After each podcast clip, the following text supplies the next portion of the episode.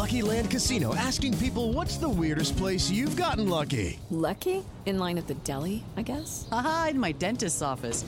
More than once, actually. Do I have to say? Yes, you do. In the car before my kids' PTA meeting. Really? Yes. Excuse me, what's the weirdest place you've gotten lucky? I never win and tell. Well, there you have it. You can get lucky anywhere playing at LuckyLandSlots.com. Play for free right now. Are you feeling lucky? No purchase necessary. Void where prohibited by law. 18 plus. Terms and conditions apply. See website for details.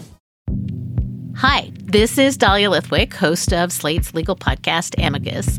If you're listening to this show, you might be interested in Amicus's live show that we're hosting in Washington, D.C. on Tuesday, May the 14th. My colleague, Mark Joseph Stern, and I will be talking to some amazing guests, including Sherrilyn Ifill and a sitting state Supreme Court justice all about how originalism, a relatively recently invented way of interpreting the Constitution, has taken over the Supreme Court and radically reshaped the law. It's been doctrinal rocket fuel for the conservative legal movement and facilitated the rolling back of abortion rights, the expansion of gun rights, and the obliteration of the separation of church and state. And as another wildly consequential Supreme Court term careers to its end, the court's originalists are on a tear. But there's something you can do about it, and we hope you'll join us in DC on May 14th to explore the possible pathways out of the current situation. Go to slate.com slash amicus live for tickets.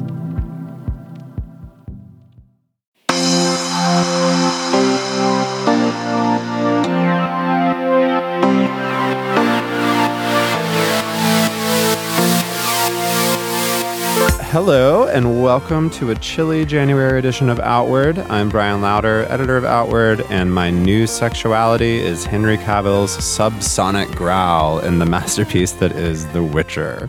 Can you do a, a little Oh, yeah. imitation? Uh, toss a coin to your Witcher.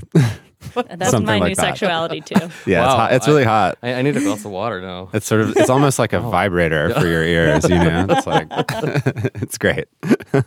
Um, I'm Rumaan Alam, and I am having a very difficult time this winter with these uh, the early sunsets and just the general feeling of being bummed by everything. And so my solution, my medicine, has been watching the first four seasons of a show that everyone's already watched and we've all already talked about it, which is the Great British Baking Show, ah. and being super into the lesbian antics of mm-hmm. the hosts. And Yes. I find it very comforting. And you know what? And also, I can leave it on and my kids can watch it with me. And there's something really lovely about it. So that. safe. Yeah. Yeah. And sunny. So sunny. So sunny and so sweet and so optimistic and also so weirdly so gay. yeah. Yeah. Yeah, that actually brings me to my intro. I'm Christina Cauterucci, Slate staff writer and host of the Slate podcast, The Waves. And I made crumpets on Sunday. Whoa. That's right, crumpets. So I now identify as a, a fancy crumpet gay. Wow. Is its own kind of gay. I'm sure Very guys knew that. specific, but very important. But yeah, of gay. I too, me and my wife have been watching British Bake Off sort of as like a come down if we watch something else stressful or just have a very stressful absolutely. day. We'll be like, let's just have that on in the background where we're like brushing our teeth and stuff. And it just, it's such a lovely way to wrap up the day and made me want to do. I found out that the flour I had in my cabinet expired in 2015. I never bake. But I was like, if I like oh. watching this so much, Daniel, Daniel, Daniel's our producer, who is an avid baker, is sh- shook. oh my god. So god! did you. I'm imagining that you're like vomiting Wow. right now. Brian. so, new year, new me. New flower, I hope. Yes. new flower. Definitely new flower. Actually, one of the gayer things that happened to me this month also was my friend who's a lesbian who works at NPR gave me her sourdough starter Oh, to That's start incredible. making. That's yeah, I made sourdough crumpets. You have to buy a Subaru now, Christina. I have a Prius, which is the second best. yeah, there you go. Yeah. Um, All right, well that's that's it for our intro. Before we get into our topics for the week, we have one order of business. We are recording a special bonus episode for Valentine's Day. And listeners, we're going to be answering some of your advice questions.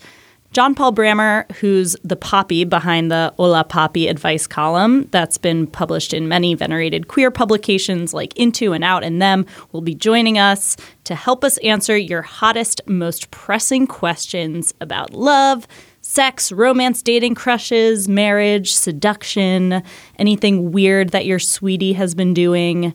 Ask us your questions. You can email us at outwardpodcast at slate.com, or even better, leave us a voicemail at 929 266 4914 so we can play your lovely voice on our show. We have such a great episode this month. I'm really happy to be back together with you guys after the break. Mm. We're going to start out with a discussion of exclusively gay moments, aka minimal hints of queer representation in mainstream film and TV shows. Then we'll interview Richie Jackson, the author of Gay Like Me, a collection of letters to his gay son. And finally, we'll wrap up with a gay agenda of our favorite exclusively queer moments from pop culture. But first, we will start, as always, with our round of Pride and Provocations. Uh, just as a reminder for perhaps new listeners, Pride and Provocations is a segment where we either talk about a thing going on in queer life that we are proud of or that provokes us, named after Bette Porter's infamous Provocations art exhibition in the original L Word. Rumaan, would you like to start us off? You know, it's 2020 and I feel like I should be positive, but honestly, I'm a little provoked at the That's moment. fine. Yeah. Um, a couple of weeks ago, Chasten Buttigieg, who is married to uh, the Democratic candidate for president, Pete Buttigieg, was scheduled to do an event at a gay club. I believe it was in Providence, Rhode Island. And shortly, uh, you, just just upon his arrival at the venue, his campaign realized that there was a stripper pole in the venue, and that they deemed that this was not appropriate, you know, an appropriate signal to telegraph for the, the spouse of a presidential candidate, and they relocated to an, a nearby space. The original venue then dragged the Buttigieg campaign on social media, and I have to say, I think that they were not wrong to do so. Yes, I understand the importance of telegraphing a sort of respectable uh, respectability, and I know that Pete and Chasten are in a difficult position there. They have to look like Barack and Michelle Obama as mm. they're as as Pete is seeking office, but we are adults and gay people go see half dressed men and women dancing on stage. So do straight people. You know, Stormy Daniels, who- does this for a living now, was, uh, you know, had a sexual relationship with a man who is currently in the Oval Office. And if we Indeed. can, if we can let that go, I think we can let go the idea that, you know, we shouldn't, you know, I don't know, we shouldn't swoon with displeasure or just dismay that a, an adult man would appear in a venue where once a man with no shirt on danced on a pole. I think we're adults, you know? Yeah. Um, and I think they missed an opportunity to, sh- to say that, you know, to, to do that event and, and let there be that pushback if that because surely there was pushback that was inevitable um, but to seize the moral high ground and say like that is just part of being gay and this is a campaign of ideas and you know this is a silly ridiculous debate Yeah. Oh, definitely. And I, I think like given how much trouble Pete has been having with like the queers not necessarily lining up behind like I think was expected, like this is it just seems like such an unforced error. Yeah, it's like couldn't agree. Like Yeah. probably if anybody had criticized the stripper pole like in a picture later after the event, like it probably wouldn't have been like a huge story. Like honestly, like it's a little. It wasn't even him. It was you know Chasten in Rhode Island, I mean, in Providence. Yeah, Like it's not. It wasn't something major, and like I don't think it would have blown up in any into anything bad. This made it worse. I agree. Like that, Yeah. this like over over uh, concern about respectability was just uh, uh, so silly, but, but but but very him. I think actually. So I guess I'm not shocked. It's also, you know, sex is part of the word sexual orientation, or mm, sex is part of the term sexual orientation. You know, it's right in there. Like, being gay is not just about sharing a home and a marriage with someone of your same gender, it's also about ogling them and Yeah. having sex with them Yeah. and like possibly going to clubs where people might gyrate on a pole. And not to say that that's the only way of being gay, but to act like it's not at all related to being gay and that a gay club that has a pole or any intimation of sexual attraction is beyond the pale for a, a political event. Provokes me as well. I, I mean, the Republicans have forever ceded the moral high ground on this, given who currently occupies the Oval Office. Indeed. And if the Democrats had any sense, they would push that message out there. But I am just preaching to the choir here. Mm. Christina, how are you feeling this month? Uh, I too am provoked. So I got an email this month from the Illinois Institute of Technology that was promoting a study. It was actually published last summer in the Archives of Sexual Behavior, but I guess they're just doing their press promotion now. So the email said that these two psychology professors who did the study had discovered, quote, a new sexual orientation group. Mm. I'm was so excited to hear about this as somebody interested in sexual orientation. Like, what have I not heard about? Turns out the group is heteroflexibles. Imagine my surprise and confusion since I identified as heteroflexible in 2004, 16 years before the two people who did the study discovered us. You. Or- They've been reading your live journal, Christina. oh my God, I totally, totally talked about heteroflexibility on my live journal. So, the way that this paper described heteroflexibility or heteroflexibles is this way. They're men and women who identify as heterosexual but are strongly attracted to or engaged in sex with people of the same sex. This group does not identify as bisexual, which is why these individuals are in their own unique category. And the researchers say, you know, it's important that we have a shared language to address this group of people who, you know, might not check the box that says gay or bisexual, but who indeed may be having sex with people of, you know, their same gender, um, in part to address things like health disparities. You know, it's really important when you're talking about sexual behavior to know what kinds of sex a person is having because there are different risks that go along with different kinds of sex. And, and you know, especially when we talk about things like PrEP.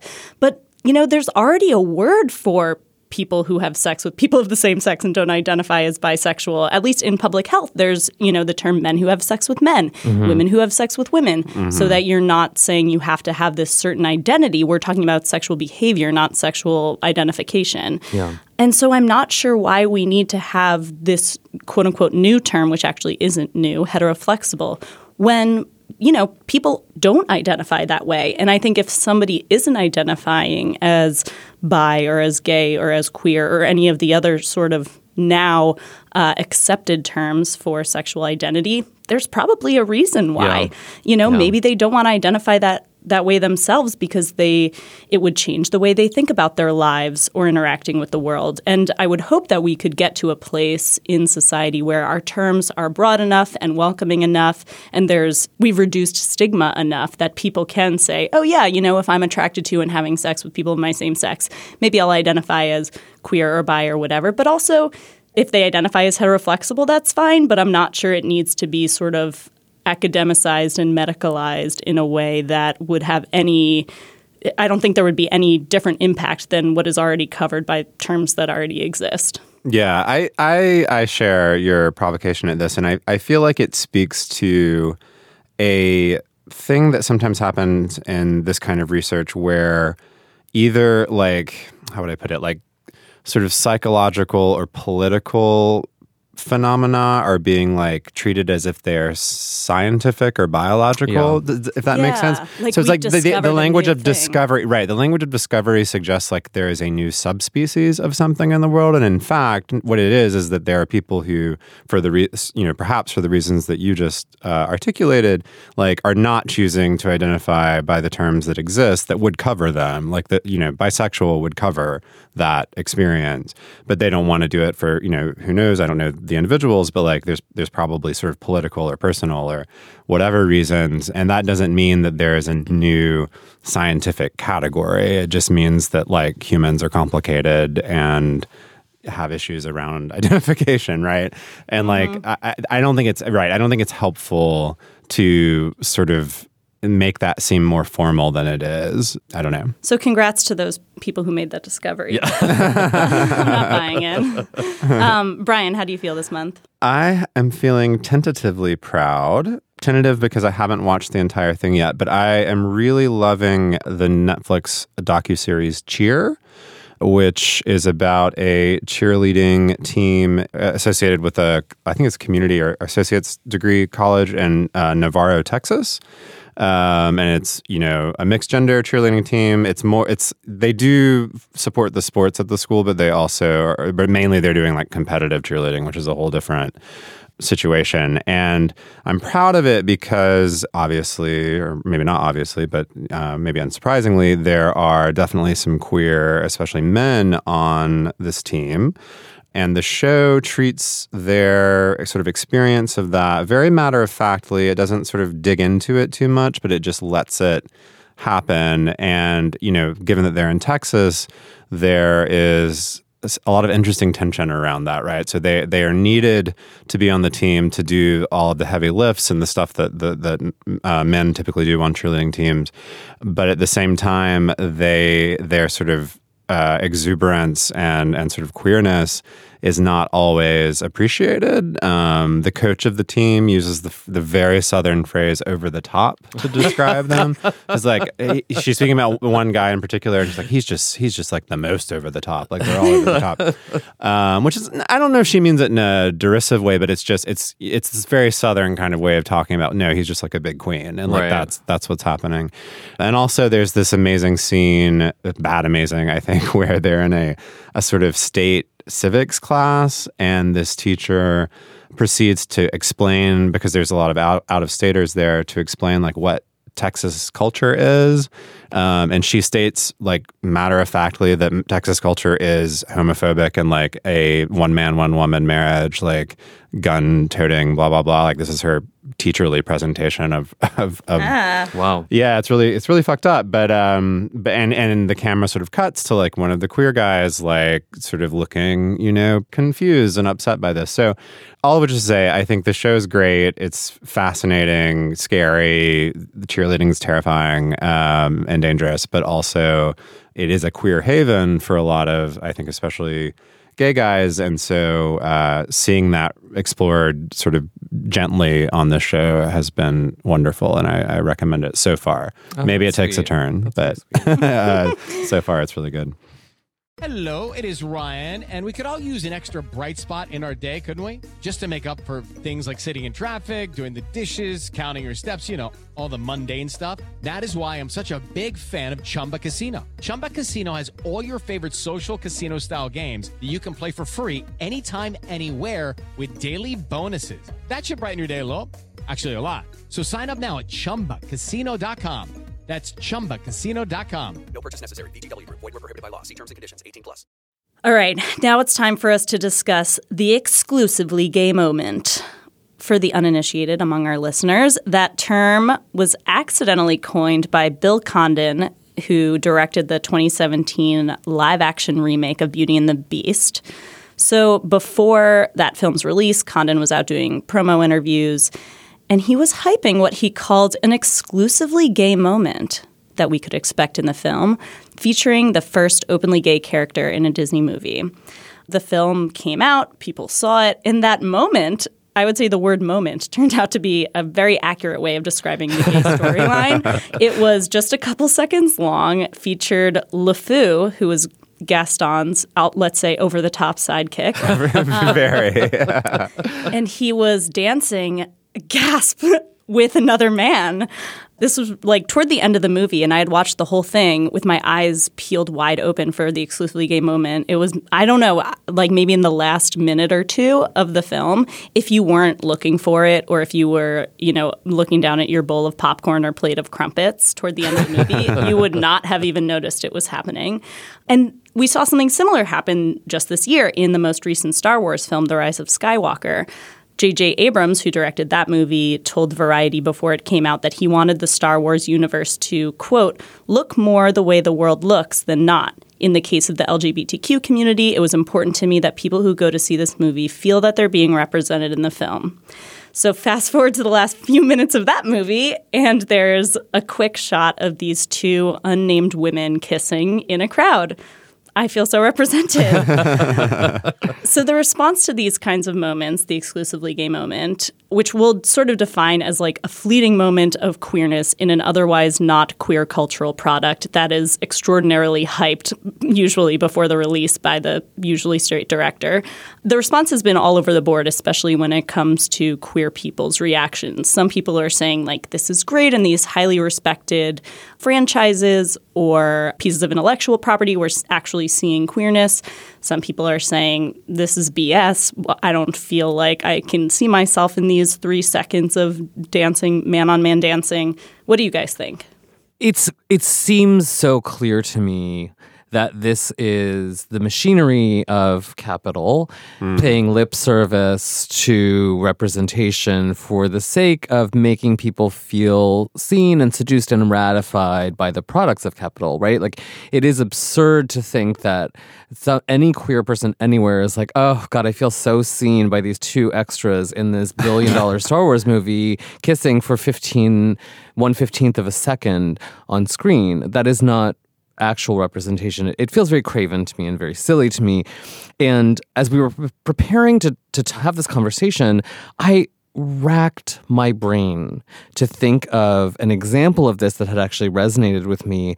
And I have to say that I, my, my takeaway is that I actually prefer the subtext. It feels more honest to me when there are subtextual messages, even if they're external and there's just I'm reading subtext into Dawson and Pacey someday making out because like that feels more genuine and more like um an actual response to the art rather than this craven idea. It's, it's like when it's not dissimilar to when Friends, in its like final last dying gasps, put a black actor into mm. the show, and we're like, Yes. look, Ross is dating a black woman. Like remarkable. You know, it just feels silly to me. Yeah, I'm so glad you said that about subtext because I, I what what strikes me about this is that I think the reason perhaps that these directors and PR people and all the people that are behind the uh, exclusively gay moment phenomenon, the reason I think they they think it is effective is because our own organizations have um, had a, a, I think, bad habit of counting, sort of doing representation through counting, right? So it's it's all mm-hmm. about like GLAAD is an example, but not by no means the only group that does this. Where it's it's sort of about like how many times did like we see a bisexual like f- in, for any length of time in a TV show this year, like that that kind that model of of attending to representation. And so you do feel, I, I can see, you know, being a, a kind of uh, Hollywood person and thinking, well, maybe that's what we need to do to get credit for it because that seems to be what they want. But I, Ramona, I feel the same way. I am so into like, I so, so prefer wrenching my own meaning Yeah. from art uh, in the in the, think the classically gay sort of way, Yeah. which is what we had we had to do for so long because there weren't there wasn't anything. That experience and that exchange and that that sort of active reading, I think, can be so much richer and and allow for a lot more play and you know subversiveness and and all kinds of things. You all have made a lot of great points, and it. I, I'm starting to think that when I see an exclusively gay moment or like a very, very sort of surface level nod to queerness, it seems to me like they've placed a limit on how much queerness is in the movie. Mm-hmm. Because they're saying, you know, we're willing to put queerness in this movie. We're identifying it in people, and this is all we're showing you. So everything else in the film that that we are not explicitly coding as queer isn't. Whereas if films, you know, like the original Beauty and the Beast, Right. there was no explicit queerness in that movie. So I Except can say show like, huh.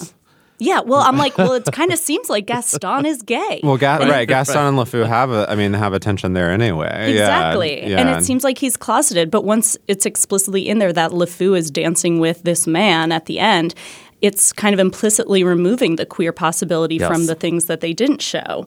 I will defend the exclusively gay moment in that there are still a lot of people, kids who are probably growing up with parents who, you know, aren't going to take them to see Moonlight or let them watch Sure. work in p- progress or pose. Yeah. But they may take them to see Star Wars and Beauty and the Beast, and they may be so blind to queerness that they won't even notice these Yes. exclusively gay Yeah. moments because they are by design extremely small. Yeah. And but a kid might see that.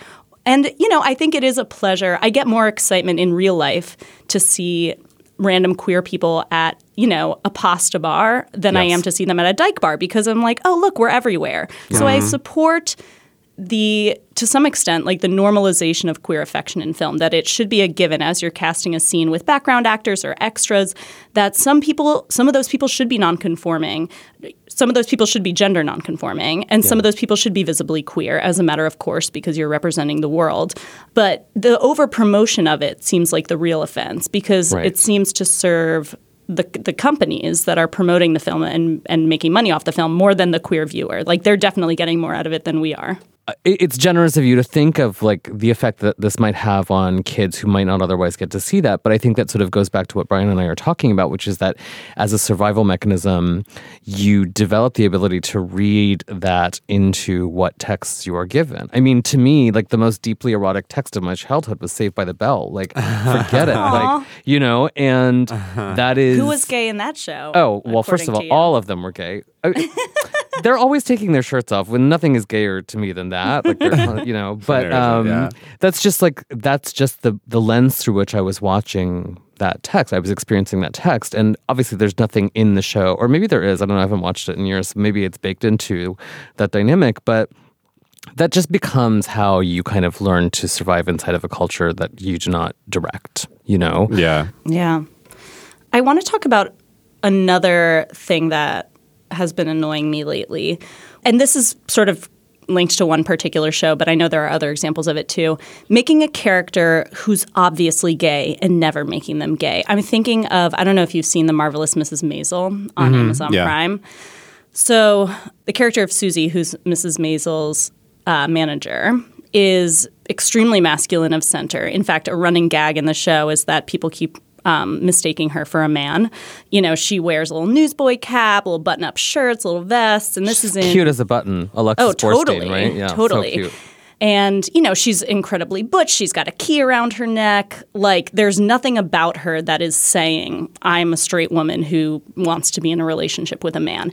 But every, you know, at, at, by the end of season three, and I'm done watching it now because, A, it's starting to just, the show is annoying the shit out of me, but also because they haven't said anything about her being gay. And Wow. every interview that Alex Borstein has done, she said, Oh, I just don't think Susie, I don't think she's ever been kissed. I don't think she's ever been in love. She doesn't even think about romance, doesn't think about love, doesn't want love. I'm like, okay, but if she's asexual, they should tell us that. Because mm-hmm. if you've done three seasons of a show and one of the main characters has we've never even heard how she thinks about love relationships sex like that's just a part of the adult human experience. And if you, especially if you're a woman in 1960 you have been forced to think at that point and even now about whether you want a romantic relationship and if so with whom and how.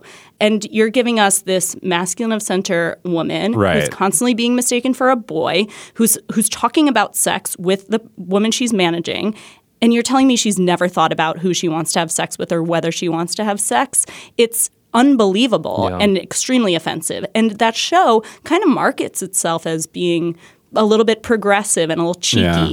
and um, I, I just don't think there's any excuse for that in 2020 Amy Sherman Palladino, who is the creator and producer of that show, also created the Gil- um, Gilmore Girls. And Michelle on Gilmore Girls is similarly clearly meant to be the portrayal of a gay man. He's a sort of fussy um, yeah. European. oh, I think he's actually French Canadian, maybe. Yeah, he's French Canadian, and he works in in the inn. And over the course of however many, I think it ran for seven seasons. By the end, he it, it's declared that he's straight, and it just strains credulity, and and it was is really a missed opportunity because. It could have been like a really charming depiction of like a fussy queen. And for them to just make him straight, it's just like, well, why didn't you just see this through? You set it up and then you didn't see it through. And then does that feel transgressive to you that he's actually straight? I, it, it's just Yeah. kind of silly. It's just mm. kind of silly. Wow. Yeah, and and you know, in the in my most generous and least believable explanation of this, they're trying to expand portrayals of straight people who are gender nonconforming, but I actually think don't of think all that the that's how they newsboy function. cap wearing Yeah. straight women out there. Right, you but- know. Right, in Yeah, the d- and do- 1960s. Yeah. And do we need that, right? Like I feel I feel like we have so much work to do on the queer side of that equation first Yeah. before I need I need a ton of that. I tried so hard to think of an example of these moments. I struggled and struggled and struggled. And then I finally, it, it occurred to me because my husband and my kids watched a James Bond movie this weekend that in the James Bond movie Diamonds Are Forever, hmm. there is a gay couple who are assassins, and their names are Mr. Kidd and Mr. Wint, and they God. trade quips. And they, um, there's a scene, a sort of memorable moment where I think it's Sean Connery has just been near them or seen them, and he sort of sniffs the air, implying that one of them is wearing a lot of cologne. and it is a super, Accurate. I mean, it's a very campy movie, and it's a super campy portrayal. And I remember as a child being like, "Holy shit, these dudes are gay!" And it like. I highly recommend watching that movie from an adult perspective, a 2020 perspective, and seeing what uh, an actual representation of gay people, you know, stereotypical as it might be, but seeing how transgressive and shocking it can be in a Hollywood entertainment. I feel like Bond villains is a rich vein. Oh, they're all sort of queer, yeah, right? Yeah, it's a And mine all anyway for villains in excellent general. yeah, villains generally. for right? excellent representation. So I just want to posit something as we wrap up this segment. And this might sort of uh, fall into the trap of trying to quantify representation, which you so eloquently trash at the beginning of the segment, uh, Bryan. But um, if there were to be, let's say, like a Bechdel test for exclusively gay moments to count as good gay moments, what would it have to be? Like both of the characters have to have names. They both they have to engage in a sex act. That seems wrong. yeah, I feel like they definitely. Let's see. I think they definitely have to have names, or their names have to be in the credits at least. Yeah. Uh, I feel like their existence in the in the show or the show or the, the movie must have like even the smallest like impact on the plot like you know it could even just be that they that they own well they're, that they're the assassins a couple of assassins who kill the main character that would be great Yeah. or uh, you know they're like clerks at a store or something like just some something or i shouldn't say they should i don't think it has to be just a couple right like i think No, you're right. Someone think can it- be gay on their own. yeah, someone can we, we can be gay all by ourselves. Yeah, I feel like I feel like they have to have some direct like even even a small one like impact on what's happening. It can't just Yeah. be in the background. Uh, it can't be set dressing. No. But I guess the reason why I thought two people was uh, part of the Bechdel test was that there has to be two women talking to each other about Yeah. something other than a man. And I wonder, but maybe demanding that there be two gay characters plays into the idea that gay people have to be having sex in order to be gay. And and we don't want to suggest that gay people have to have a romantic interest in order for us to know or care that they're gay. Well, you know what? I, I'm thinking th- the romantic part actually maybe makes sense because that is what is challenging to the people who would be upset by it. Like, not the the, the flamboyant, for example, uh, character on his own is probably not going to draw the ire of your uh, religious groups, but the, it's the kiss that will, right? So, so if you're going to promote your movie as progressive based on inclusion, then the romantic aspect has to be foregrounded more than just a flashing thing in the background, perhaps. Or you should Yeah. demand that it rises from subtext to text, that it's not just, oh, Yeah. he's over the top. Mm-hmm. It's that, you know, if there's a scene with Charlie, the gay receptionist, somebody should just be like, God, Charlie, what a gay. What a gay. Yeah. What Or a gay Charlie that should- Charlie yeah. is, you know? There should be some sort of a reference to them being gay and not just us having to infer something by watching it. Right. you know I what I can't It work should on be in the Sunday. I have to go script. to brunch. yeah, Charlie could have like a, ki- a can of muscle milk on his desk and it could be like, yeah, Charlie's gay. Now we know, you know? Wow, we only want stereotypes. We're, we're I just, mean like, that all works about- for that works for lesbians too. So. There, yeah, there you go. Yeah. All right. Unfortunately, I think that's all the time we have to talk about exclusively gay moments on this exclusively gay podcast. Listeners, we'd love to hear your favorite or least favorite moments of queer representation. You can email us at outwardpodcast at slate.com. On Death, Sex, and Money, we feature interviews with you, our community of listeners, getting honest about uncomfortable things. I developed an illness where it isn't safe for me to drive. A friend once said to me, Sex is like air. You don't think about it until you're not getting enough. This is a similar sort of thing if you just replace sex with driving. Listen to Death, Sex, and Money wherever you get podcasts. Outward listeners who listen to every episode religiously will know already that the three of us are tremendous book nerds.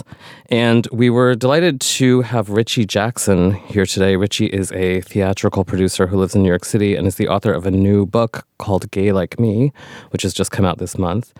And it is a book of letters that Richie wrote to his own son, who is himself a gay man. Richie, thank you for joining us today. Thank you for having me. I'm so happy to be here. So, Gay Like Me is written as a series of letters to your son, who is now 18 years old. Right. And you wrote these letters to him as a gay father raising a gay young man. Yes. The book also kind of functions as a biography or a sort of telling of your own experience coming out as a young man. And I sort of wanted to begin there. Um, I was struck by something that you said in the book. AIDS robbed us of a lifetime of mentors, a devastating tragedy for our younger generations that missed out on their wisdom, knowledge, experiences, and fabulousness. There's something really striking to me about that particular line because it seems to contain that this is a book for your own son, but that this is also a conversation that you want to have across generations. Do you think that's accurate? Right. I mean, the impetus for the book was our son was 15 when he told us he was gay, and I was elated. Mm. I wanted him to be gay. I Mm. hoped he'd be gay. My greatest wish was for him to be gay. And then he said, Daddy, being gay is not a big deal. My Mm. generation doesn't think it's a big deal. And I thought, oh no, being gay is a really big deal. It is the best thing about me. It's the most important thing about me. And I didn't want him to grow up to be one of these people who said, gay doesn't define me. I just happen to be gay. Small part of me. Yeah, make Yeah. it really matter of fact because it would diminish the blessing it is. When I came out in 1983, I had no gentle but firm hand to guide me. There Mhm. was nobody showing me how to do this.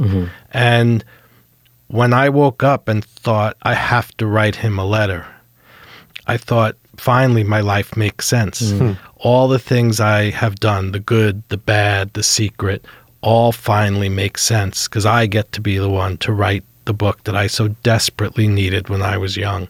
My life makes sense now after never making sense to Mhm, me mhm. to be able to be that person that can share this with my son and also hopefully other LGBTQ youth that need someone to sh- te- sh- help them gain their gay self esteem. Yeah. I'd love to quickly just circle back to one thing you just said, which was in, is in the book too, and it struck me as almost um, dangerous because I feel like we're not like gay parents are not supposed to say that they want their children Yeah. to be gay. Yeah. That that's like what the you know the right is like afraid I of. I know we, my husband and So- I joke, we're literally their worst. Yeah. yeah, and so I, I, I. I was I appreciated you writing that, and I, I would love to hear you speak a little bit more about what you mean by that because Well, that's so rare. I think. First of all, I love being gay, and everything good in my life is because I'm gay. Hmm. So why would I not want that for my son? the other thing is, how could I parent with any self esteem if every day I prayed he was nothing like me? if I was like, hmm. please don't be like me, please don't be like me. The only way to do it was to hope that he would have the blessing that I have had. I, I agree with Bryan that I found it genuinely shocking to hear someone articulate this. I'm going to read what um, one of the sentences from the book towards the end. If I were to answer, I was born this way. I hmm. didn't choose it. The logical conclusion I'm giving is that I would not choose it. That, of course, I would choose to be straight. That, of course, I really wish I were straight. That is not an acceptable outcome. I will not give anyone the impression that being a gay person living a gay life is not enviable. If it is a choice, I'd choose it. And this flies so much in the face of. I mean, it's funny because the born this way language already seems a little bit dated, but Mhm. that was a sort of recent, you know, call to arms uh, Right. for younger um, queer people across the spectrum. And what Richie is is positing is almost this notion of gayness as almost uh, as identity that's nearer how we talk about race. Somehow. You know, that Right. it's sort of like as tribal, as communal. as- Ethnicity, yeah, yeah. you know, and Mhm. that's sort of a remarkable way of thinking about that. And I'm wondering when when that when your conception of your own gayness and uh, the a sense that gay as, as community came to you. Is that something that you came to later in your life or something that you thought of when you were still a young man? Well, I didn't when I was very, very young. When I was in the third grade, I figured out I was gay, and I was so happy because it it gave me a secret that I made me feel special, mm-hmm. and I always felt chosen. It wasn't until I got to New York in 1983 and moved right into the center of Greenwich Village hmm. that I found community and that I learned how to be gay from them and I and who we were we were angry, we were gay, we were imperiled, we loved our secret society while we fought to be part of society. That was all bounded us together. Mm-hmm. And that's where I found our community when I got to Greenwich Village in 1983, right at the beginning of the AIDS epidemic. And I mean, do you see that communal sense enduring for men of your son's generation? I worry. Hmm.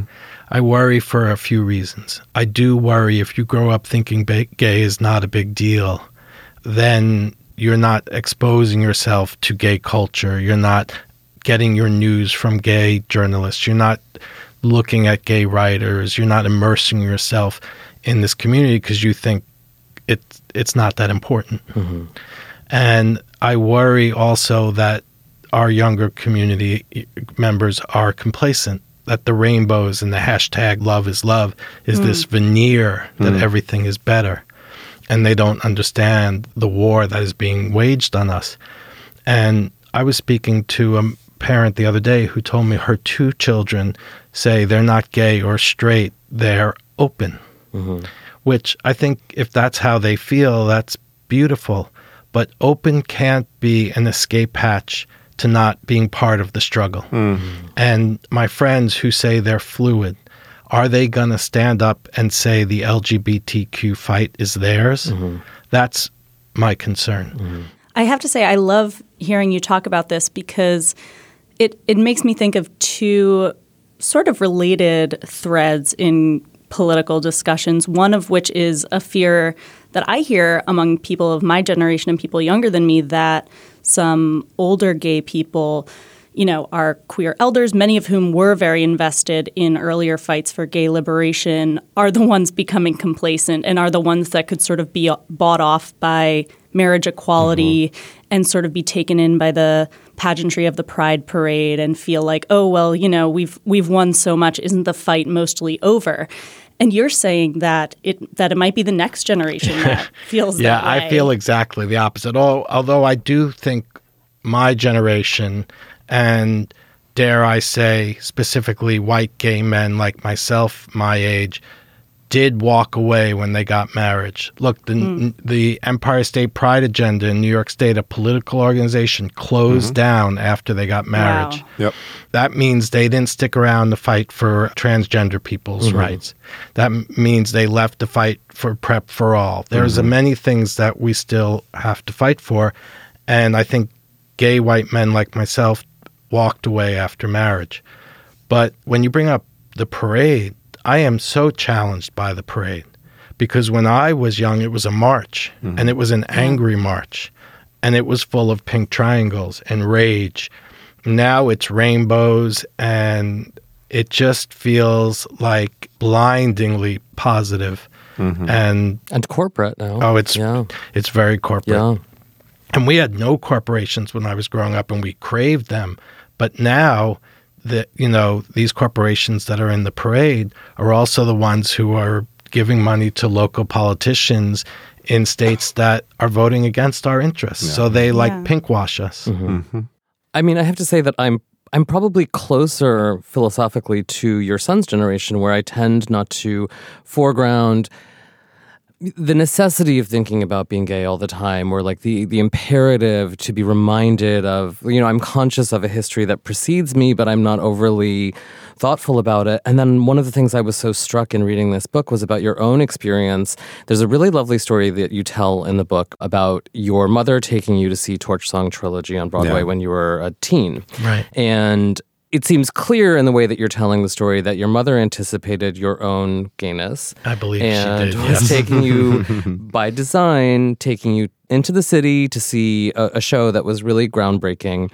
And you talk about Har- Harvey Fierstein, who is now your friend, and you really kind of give him his due in a way that I was thrilled by. And I was, uh, you know, I I know he, as a writer, as a performer, as a sort of, as a, a, a figure who was willing to stand up to Barbara Walters on, t- on television and say, I'm a gay man, that was a big deal, right? But we, I guess it, it becomes, it's almost something that's hard to translate across generations. Yes. To be reminded that one point in time, I mean, even look at Ellen DeGeneres and look at, you know, when she received that award at the Golden Mhm. Globes and she heard somebody, another performer articulate, that was a big deal. To stand up and say, I am a gay woman. And Right. and Harvey Fierstein and everything that Ellen didn't say when she accepted that award. Right. well, that, yes, a- well, Richie, uh, spicy takes. I'll be back next week to talk about that. Mhm.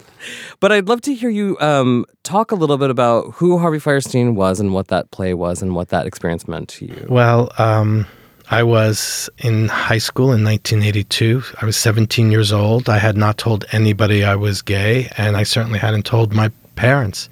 And one day my mother came home and said she had just seen this unbelievable play with this incredible actor who was also the playwright. And she bought tickets on the way out to take me. We did not have money to buy tickets at the hmm. box office, and we didn't have money to see something twice. So I said, What is it about? She said, Homosexuality she took me to see Torch Song Trilogy. The character of Harvey uh, of Arnold, played by Harvey, was the first gay person I ever came in contact with. I knew I was gay. I never saw a gay person on TV. There were no gay politicians, no out movie stars. So that was my introduction. And at the end of the play, the character Arnold, played by Harvey, his mother says to him in this huge fight, If I knew you were going to be gay, I wouldn't have had you. And after the performance, my mother took me to dinner and said, If you ever came home and said you were gay, I would never react like the mother in that play. Hmm. Nobody was talking to my Long Island mother in 1982 about gay people. Mm-hmm. It was her own humanity mm-hmm. that had her take me to a Broadway show mm-hmm. and use it as a crystal ball to say, This is your future and you're going to be okay. And so I devoured everything Harvey said off stage once I saw him on stage. And this is why it is so important to have gay actors play gay roles, mm. Mm. not only for what happens on stage, but for what young people like me get to see off stage. This is before social media. I still followed everything he said. And I watched his now famous interview with Barbara Walters, where he said, I think everyone's gay unless I'm told otherwise. Now, here I was, 17 years old. My gay self esteem was just in the embryo stage. And that was a huge paradigm shift for me. Mm-hmm. So it's really important to have people be able to be off stage, lights at the end of the tunnel, like Harvey was for me. I love the concept of gay self esteem. You've mentioned it a few times in the book, and you just mentioned it now. I'd love to hear you just talk more about that, but also, I think connected to it is this notion that you uh, articulate a few times that gayness is a source or can be a source of creativity mm. and sort of a creative life, not just, I think, in art making, but in sort of the ways we Live exist in the world. the way we live, because we're a complete blank canvas. Nobody has any expectation of us. Yeah, so we I- get to be and do whatever we want. Yeah. That's the freedom to being gay. Yeah. And what I did for, and why I wrote the book, so I could help other people gain their gay self esteem and help have parents learn how to do help their young LGBTQ kids, is I learned gay history because we're not taught it. Mm-hmm. We are erased in our classrooms. It's systematic child abuse that LGBTQ kids are not taught about themselves. So we have to find it for ourselves if we want to. And the important thing about learning gay history isn't like, oh, you have to know your history, it's a responsibility. It makes you feel less alone. Hmm. It makes you feel part of a long continuum of extraordinary individuals who changed the world. That will help you feel better about yourself. And then gay art and gay literature taught me that otherness was a superpower. Hmm. So Andrew Holleran and Edmund White and Robert Mapplethorpe and Alvin Ailey all helped me feel good about this superpower and taught me how to be gay. That's how I built up my gay self esteem. Yeah. And that has helped me lead with my gayness. That has made it so I don't put it in a corner. I don't say it I, I'm not defined by being gay. I am defined by being gay. Yeah. And I want to be. Well, I you know we we heard before about how Torch Song Trilogy affected you as a young man, and it's lovely that you have sort of paid it forward and created a work that hopefully will similarly affect uh, you know a next generation of gay children and the parents who are trying to figure out what to do with them. So. Congratulations on your book. It's called Gay Like Me. Richie Jackson, thank you so much for being with us. Thank you so much for having me. I really enjoyed it. That's it for this month. Uh, but before we go, as always, we have some updates to the gay agenda. And as Christina mentioned at the top, this month we are talking about exclusively queer moments that we actually love. Christina, would you like to start? Sure. So I've been thinking about this for probably years, and I'm so excited to have a platform to talk about it today. It's a commercial for Gilenya, which is an MS drug. It's a pharmaceutical commercial, and there is just a random butch in the commercial. It's there's probably 15 people of different ages and races and sizes, um, sort of splattering paint on a wall. And then at the end, there's this uh, a, a person I perceive to be a gender nonconforming woman walking up to the camera saying, you know, ask your doctor about Gilenya. And I I tried to think about why this affected me so much because it it wasn't necessarily an exclusively gay moment. Like I actually don't know what this person's sexuality is, but because I but it stuck with me because there are a lot of people in commercials that could be gay. You know, gay people look all sorts of ways. Yeah. But there are very few gender nonconforming people in commercials that have nothing to do with being gay. There might be gender nonconforming people in commercials like if there's a commercial featuring a gay marriage or a gay couple with a kid or, you know, a commercial for PrEP or something. You might see some gender nonconforming people and and you know these people are gay because this is a c- commercial about gay. This one isn't. There's absolutely no reason for them to have a woman Mhm. with a Right. faux hawk and these, you know, boot cut jeans and this deep voice and this like um, butch swagger walking toward the camera in it. Other than that, you know, it's just a queer person who has MS, you know, because queer people do th- have things like illnesses that affect all kinds of people. And I love that it has nothing to do with relationships or sex or love. It's just a person who, you know, Mhm. if I saw them on the street, I'd be like, okay, I'm 99% sure that that person's queer. And especially for a pharmaceutical company, because it's not an industry that has a disproportionately queer customer base. You know, it's not even like an industry like you're trying to target people with higher than average disposable income, which is why like hotel brands and alcohol Right. brands Yeah. and you know like sex toy brands will will target queer customers because they're like, oh, you know, we are we think our customer base is disproportionately queer. If you have MS, you're going to choose the drug that you and your doctor think is right for you, or the one your insurance covers, or you know, it's not the one with the the casting of the commercial that really spoke to your identity. and it wasn't a limited run commercial either, like just in certain markets. So I'd just like to applaud the company that makes Gilenya, and thank you to that actor for for providing me with queer representation in, in the commercial. I think you need to do like an oral history of that. Yeah, of that I've actually thought about it. Like, I had thought about her. it for that cut, the cut series. I think about this. I I think about this a lot. Yeah, but then I, I'm sure I could write it for Slate. Yeah. Um, but yeah. Yeah. maybe I should do that. I'd love to know. I'd love to know more. um, I'll do mine. I'm going to posit that HGTV as like a cultural universe is largely heteronormative.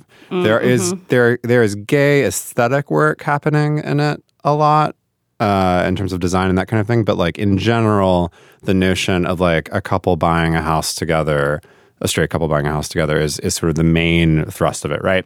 So I always thrill to the somewhat rare moments when gay people are featured in the show. So whether it's on House Hunters um, or any of the other rehab shows, um, they occasionally pop up. Always very exciting for me. Love to see how they sort of interact with the process differently. Um, but I was uh, put in mind of one particular episode of my favorite HGTV show, which is Hometown. Um, do you guys know that one? No idea. It's this adorable straight couple uh, of of house remodelers uh, in Laurel, Mississippi, and their project is Oh, to wow. slowly uh, renovate each house in their town to help revitalize it. And they're very sweet, very artistic, and like thoughtful, and just do a great job. It's a great show. Actually, the new season just started this week, so. Uh, you can check it out. But there is one episode from season three, uh, episode six, um, and the title is A Modern Millennial Makeover. Uh, that Those words are so coded. so coded. Well, yeah, that featured a lovely young lesbian couple, Carrie and Laken, one of whom was from the town, had gone away to college and come back. And it was just so lovely and refreshing to see an episode devoted to them buying a home, you know, outfitting it together, uh, and and kind of making a life um, with the help of these, you know, a, I think a little bit nervous straight straight southern people but like who were very much progressive and like into it and like wanting to do it well um, it was super charming and uh, was was very again very nice to see in the broader kind of straightness that that HGTV often feels like. Um, so highly recommend that Oh, episode. that's so sweet. Yeah, That's yeah. so sweet. HGTV is another one of those places where there's a ton of subtext. Even among Yeah. the straight couples who host these shows, sometimes Absolutely. they both seem a little gay. Fair, yeah, yeah. Um, a, a, just a couple of other notes about HGTV and its heteronormativity because having um, worked at a doctor's office for a few years, I've seen, um, I think I calculated 180 days total of like Oh my God. HGTV content in terms of number of hours. Oh, wow. Um, so I f- feel like somewhat of an aficionado. But uh, first off, there's a great show called Property Virgins where they refer to the people buying property as virgins. Like, oh, the virgins are looking at this or looking at that. And it's very weird and very straight. And then also, did you, any of you recently see the piece, I think it was in the New York Times or something, about how the perceived aesthetics of straight men uh, Yes. are why we have so many open concept Kitchen. kitchens Yeah. on Yeah. HGTV, and it's because they believe that straight men are much more interested in watching the demolition of Walls. like taking Yeah. down Oh walls my to God. open up Yeah. the kitchens, uh, and so that's how they think they're getting those straight male viewers to watch with Wow. their wives and Yeah, girlfriends. they need to I see a mean- hammer. So Mhm. depressing. Between the the general outrageousness of that and the fact that you love closed kitchens, Bryan, I feel like you must be extremely provoked by this. Oh, super! I mean, I, yeah, it's the greatest tragedy when they when they open up a kitchen that doesn't need to be. And no, and it's good to know that it's straight men's fault. Um, that, that, that's vindicating for sure. Yeah, close your kitchens. Nobody wants to see your mess. Close it. anyway, Rumaan. yeah, Um, Rumaan, what's yours? So I really struggled with this, and I was thinking about myself as a young kid and what I watched, and the way that, um, like again, I mentioned Saved by the Bell earlier, and like a formative gay experience for me was watching Leonardo DiCaprio as like a 14 year old homeless runaway on the last season of Growing Pains. I remember yes. like that really being like, I was like. It, it's effectively, it felt like he was having a romance with Kirk Cameron, and as a fourteen-year-old hornball, I was like dying the whole time. Yes. Um, but then this made me think about um, what television does to show gay kids now. And I was thinking about the show Chopped, um, Chopped Junior, which is a cooking Oh, competition yeah. show where these like often quite fabulous kids are like in their kitchens in suburbs all over the country being like, I love to make like seared foie gras with a delicious like pomegranate salad. Um, and Project Runway Junior, where these like again, like lots of little boys are sewing these like incredible garments.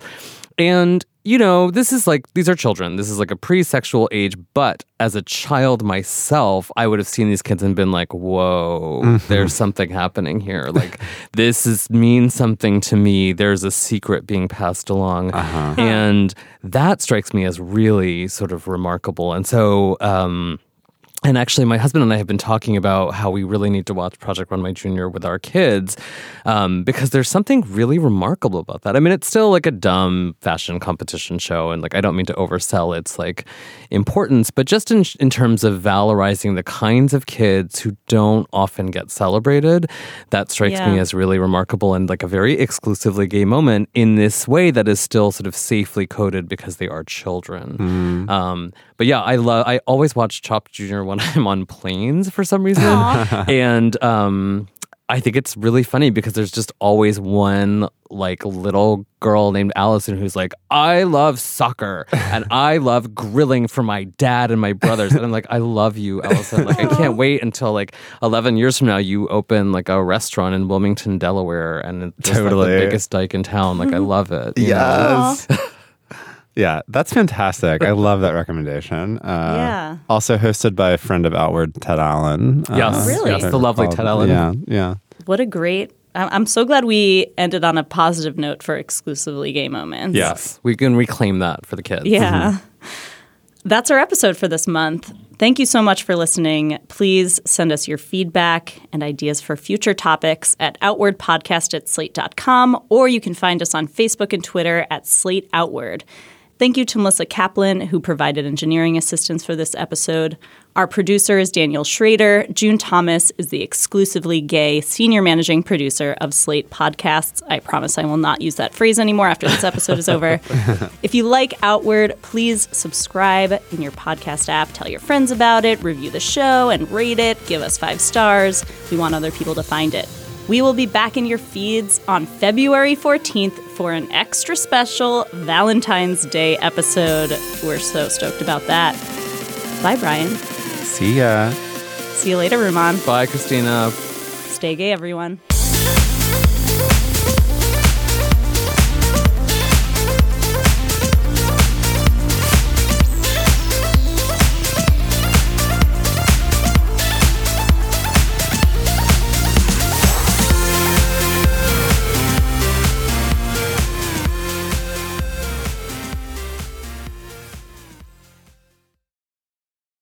Is Ryan here, and I have a question for you. What do you do when you win? Like, are you a fist pumper? A woohooer, a hand clapper, a high fiver. I kind of like the high five, but if you want to hone in on those winning moves, check out Chumba Casino. At chumbacasino.com, choose from hundreds of social casino style games for your chance to redeem serious cash prizes. There are new game releases weekly, plus free daily bonuses. So don't wait. Start having the most fun ever at chumbacasino.com. No purchase necessary. Group. Void were prohibited by law. See terms and conditions. 18 plus.